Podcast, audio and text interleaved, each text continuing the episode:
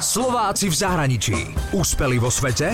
Doma ich nepoznáme. Nechcem vás strašiť, ale Valentín klope na dvere. Ktorá je tá vaša obľúbená romantická pesnička? Ed Sheeran? Alebo Bruno Mars?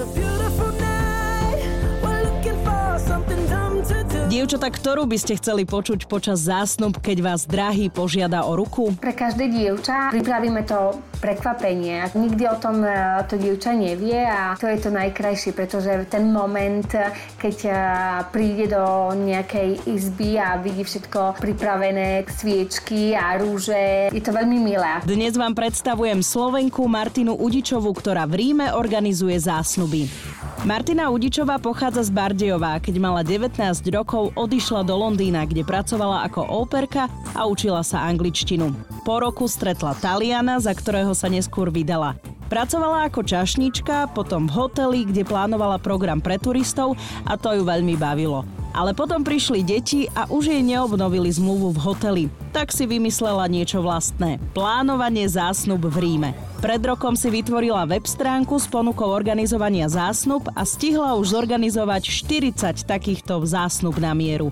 Podľa Martiny sú tri typy mužov. Niektorí fakt ako chcú to publikum, niektorí chcú to súkromie, niektorí eh, chcú povedzme, ja to tak volám semi-private, pretože dá sa zorganizovať aj niečo ako na verejnom mieste, ale eh, je tam málo ľudí. Najdôležitejšie je to, že nie ako ten chlapec, že čo by chcel, ale dôležité je to, čo by chcelo to dievča. A to, čo chce žena, Martina zistuje v dotazníku od muža. Najdôležitejšie je to, aby som zistila budget, tie zásnuby, či chce súkromné alebo s publikom. A potom e, tretia napríklad dôležitá otázka je, čo sa najviac páči tomu dievčaťu. A potom pošlem tomu chlapcovi tri alebo štyri návrhy. Niektorí sú veľmi struční a niektorí sa rozpíšu. Potrebuje zistiť čo najviac informácií.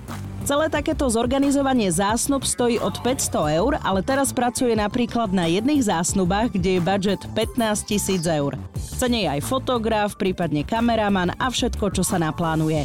Napríklad jedny zásnuby vyzerali tak, že Int, ktorý býval v Londýne, chcel prísť na Valentína do Ríma a požiadať drahu o ruku.